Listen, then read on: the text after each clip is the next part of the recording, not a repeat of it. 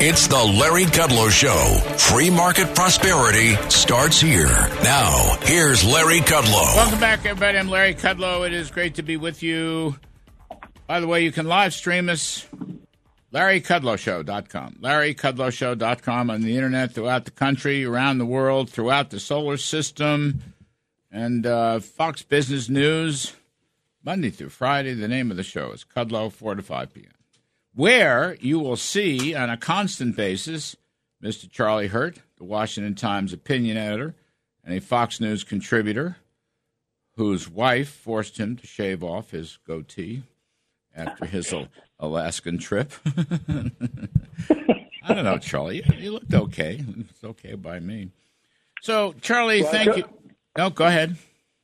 I told my wife that you had agreed with her and urged me to shave it off, and so she was already your biggest fan, but she's an even bigger fan now. I don't know. The thing was kind of growing on me, though, actually. But it was really growing on me. Yeah, but you know, when our wives lay the law down, that's it. So, Charlie, a happy marriage and a happy life. Yeah, you just say yes, ma'am. You're right. Honeydew. Yep, that's it. Honeydew. Yes, honeydew this, honeydew that. And we do it.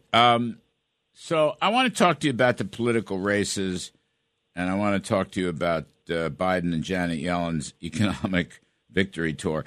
But, Charlie, can we just spend a minute or two on Queen Elizabeth's passing and King Charles III?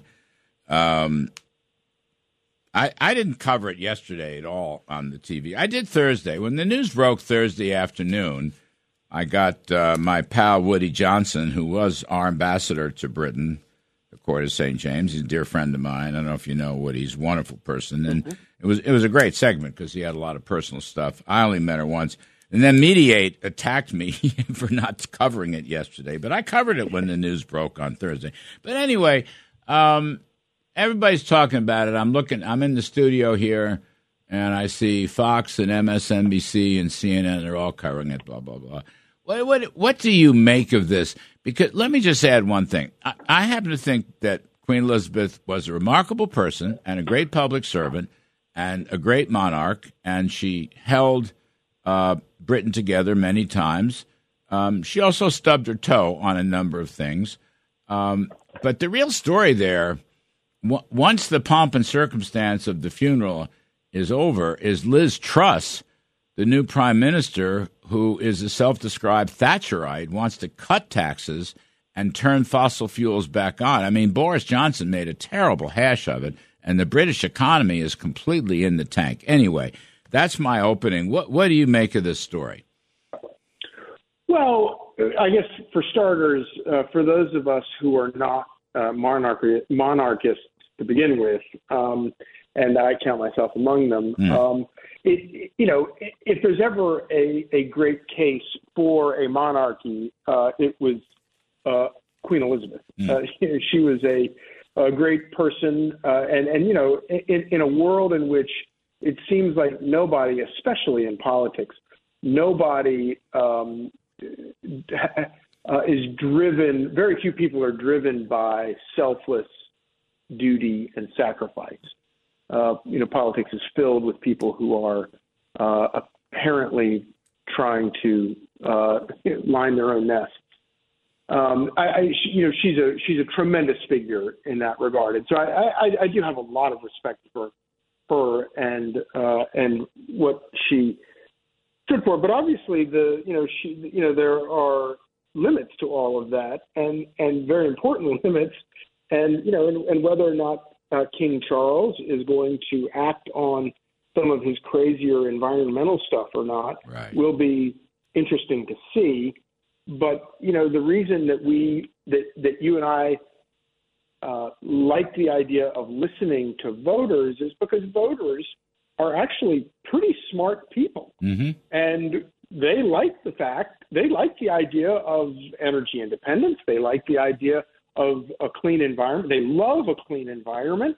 They love, the foundation of conservatism is that you conserve. And voters on both sides of the aisle like that stuff. But if you're going to chase some fairy tale that doesn't even exist, and in the process destroy people's ability to make a living and get to work and drive their children to school and operate freely, then you're going to be punished by voters. And I think that's a tremendously good thing. And I think we're seeing that, you know, and when you have politicians who get elected by telling people, you know, pushing quote unquote zero emission vehicles on people without being honest about the fact that there is no such thing as a zero emission vehicle. They all, you know, whether they got to be charged somewhere, and, you know, whether they're emitting it out of tailpipe or emitting it out of a smokestack when they're charging the vehicle, it's a lie. And a lot of politicians are sort of pursuing it. So my hat's off to Queen Elizabeth. I think she's been a tremendous figure, and obviously the sort of that breadth of history where she has served has been a fascinating history. And to think of, you know, to be in her 20s, how many 20-year-olds, 23-year-olds, or whatever she was, do you know of have the selflessness and poise at 23 to take over a country that is emerging from a war that no sensible person would have imagined they would have ever emerged from, and then reigned for 70 years after that? It's a pretty extraordinary moment in time. I agree. I think that's a key point. I thought her earliest days were frankly her best days. I mean, she gave these speeches about service and identified with the working folks who were serving in World War II. I mean, she herself. Yes. Was in this, whatever it's called, National Auxiliary. She was a mechanic and a driver, and she pitched in, and she gave another good speech where she kind of spoke to the young people throughout Britain and the Commonwealth. And I thought she did a pretty good job trying to make peace in the Commonwealth. I never understood, I mean, her family, the family itself is so screwed up in so many ways, but... Your bigger point, though, is Charles got to keep his yap shut because he was a left. I mean, really, he was a left. Listen, you know, I met him several times, spoke to him several times. A very nice person. He's an intelligent guy. But, he was a far left climate guy, and he's not running the government. And by the by, Charlie, Liz Truss, the new prime minister, the first thing she did was remove the ban on fracking, a complete reversal of her predecessor who had wrecked their economy with all this climate stuff. I mean, she basically turned on Boris Johnson. Very first thing she did, ended the ban on fracking, which is brilliant.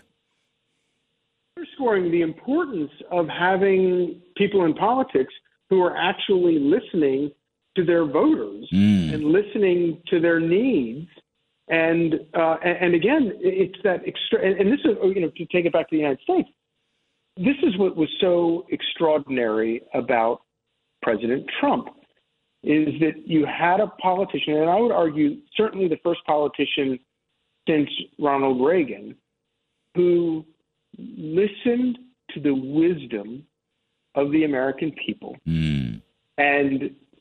and understood what it was that just their common sense values and what they want. I think both parties, certainly Democrats far more so than Republicans, but both parties had long abandoned those common sense voters who want common sense solutions. And Donald Trump came along and just said, "Oh, a border? Yeah, we want a border. Oh, gas prices, energy, we want energy independence. Judges? Yeah, we want judges who adhere to the Constitution." It's really not that complicated.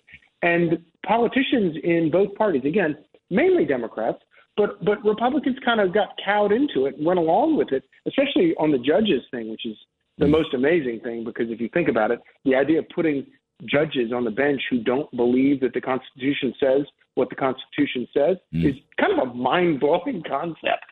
But Republicans got beaten into it, into sort of going along with Democrats on all this stuff. And so, you know, that having that figure, and you and I have talked about this, having that figure, a guy like Donald Trump, who not only is listening to the American people and understanding the common sense virtues of those people, but then has the incredible guts to act on it, because that's not an easy thing to do in the parlors of Washington, to go in there and say, you all are all wrong, you're all crazy, you're all destroying the country, we're going to have a border, we're going to build a wall in order to ensure that we have that border. That's a pretty shocking thing. It's a hard thing to find somebody who's got the guts to do that. And certainly in my lifetime, as an adult covering politics, Donald Trump is the only politician who's ever come along and done that. And I hope Liz Truss has the guts to do all that. You know more about this, obviously, than I do. But, you know, when I hear her talking about price controls for energy, no, that's not good. That's a bad one. But she wants to. She does want to cut the payroll tax. She is canceling a corporate income tax hike that Boris Johnson stupidly put into place, and she's rolled back the anti-fracking stuff. But you're right about the price controls. That's not a good idea. But I basically agree with you. You know, look at in my time, Charlie, Reagan was the same way as Trump. Reagan went against the grain on almost everything. Reagan believed in the so-called common man, the working folks, the blue collar guy. Reagan himself was raised that way. It was a different time. He had a self-effacing sense of humor and so forth. He had a different style than my former boss, Donald Trump. But, you know, I worked for two guys who basically wanted to overturn the establishment. That's what you're saying. And listen to the voters. That's a very important point, Charlie. Listen to the voters. I mean, they're the ones. My favorite thing about all of these remembrances, other than the sort of historic remembrances of the Queen, especially in her early years, are the interactions that we get to see replayed on TV now between her and Ronald Reagan, and whether she's here in the United States visiting him in California, or he is visiting her in London, and they're riding horses around wherever. Buckingham Palace, I don't know where they were. But those images and those clips of them being their marvelous, wonderful, funny, self-deprecating selves, I could spend hours. Very cool. Just watching that. I know. Very, very cool. And by the way, they were both very well dressed.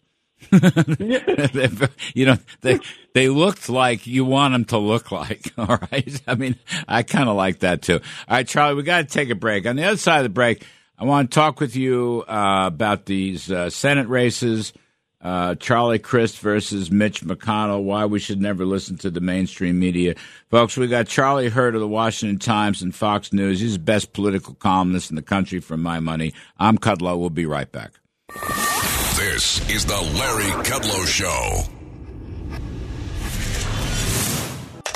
Now back to the Larry Kudlow Show. Welcome back, folks. I'm Larry Kudlow. I'm here with Charlie Hurt, Washington Times opinion editor, Fox News contributor.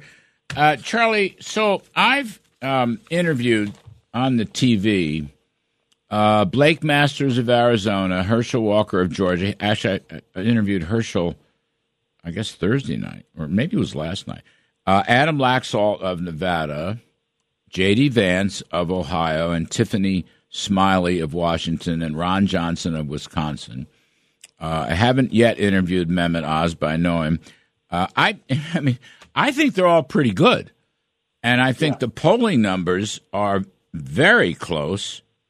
You know, some slight pluses, some slight minuses, and for the life of me, I do not understand why Mitch McConnell is so bearish on this story. Yeah. And then I got to tell you, I kind of had a big smile when I saw Rick Scott of Florida, the head of the campaign committee, Senator Scott, blast McConnell. So what's going on here?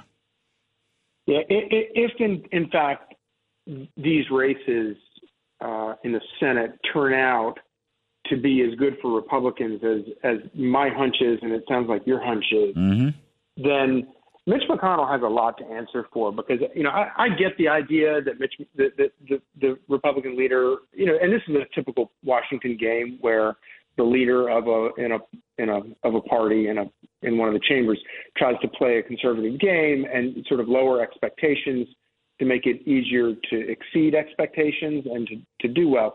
But at some point, it becomes destructive and delusional when you talk them down the way Mitch McConnell has seemed to talk down Republicans.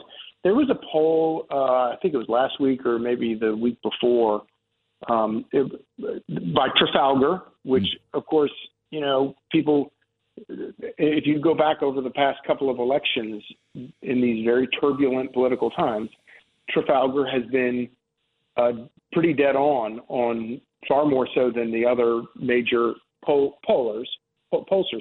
But they had Patty Murray up in Washington State by 4 points.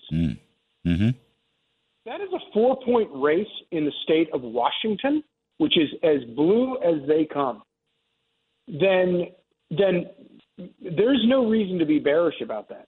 If Patty Murray is up by 4 points in Washington, then this is assuming, accepting the fact that the map in the Senate for Republicans this year is terrible. It's the worst map they ever face. But if it's a 4-point race in Washington, then a state like Pennsylvania, which Republicans in past years have no business really playing in, that's going to be a hold. Ohio, I think, is a hold anyway. They're going to win Georgia. And then suddenly New Mexico, Arizona, Nevada are all going to be pickups for Republicans. Wisconsin will be a comfortable hold. We'll be talking about races like New Hampshire. And if you're getting into stuff like that, then you're talking about a massive, massive tidal wave in the Senate for Republicans. And the idea that Mitch McConnell isn't out there talking about the three issues that he should be talking about every single day in the most visceral terms, as viscerally as voters care about those issues, then Republicans have a serious, serious question to ask themselves about whether or not he is worthy to run them, to be their leader in the Senate.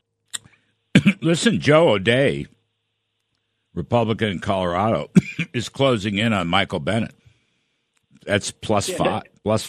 That's a horse race. And by the way, your point about Washington, I mean, Patty Murray would have felt very comfortable as the head of the Soviet Council, in one of the St. Petersburg suburbs during the Soviet Union days. I mean, and in Pennsylvania, this guy John Fetterman, I mean, he's a crazy person. He's just crazy. He's nuts. Lunatic. You know what else, Charlie? I want to go back to Herschel Walker for a second, because people were telling me he's not good, he's not fluent, he's not a good communicator. So I interviewed him. He was terrific and message-driven and spoke beautifully, Charlie. I mean, I don't know Herschel Walker, and he just did a fabulous job on the TV show. And I'm looking at this guy, and by the way, beat the hell out of this Raphael Warnock, who was a far left, one of these far left ministers who votes the Biden line every time. I mean, so that's just another example. So you think, if all these guys win, maybe Rick Scott runs against Mitch for majority leader? Is that possible? Oh, I think without a doubt. I think anybody who is... the thing about Mitch McConnell is that he is regarded as a brilliant tactician, and quite frankly, over the years, he has been a very strong tactician. He is, nobody knows the inner workings of the Senate better than he does, but he has gotten schooled pretty badly the past by Democrats at a time when he has two more Republicans. There are two more Republicans in the chamber than there are Democrats. The only way Democrats hold a majority in the Senate is that you have a socialist and an independent who take their lunches with Democrats at their Tuesday lunches. That's the only power. And then you have the vice president casting a tiebreaker vote. You know, obviously he doesn't run the chamber, but he ought to be doing better in the chamber with those kind of numbers. Charlie Hurt, terrific stuff. Best political columnist in the country. Charlie, we'll talk soon on the TV show. Folks, we're going to take a quick break. On the other side of the break, we're going to talk to John Carney of Breitbart News, Economics, and Finance. Get a little update on all that stuff. I'm Kudlow. I think the GOP is going to do very well come November. The cavalry is coming. The cavalry is coming.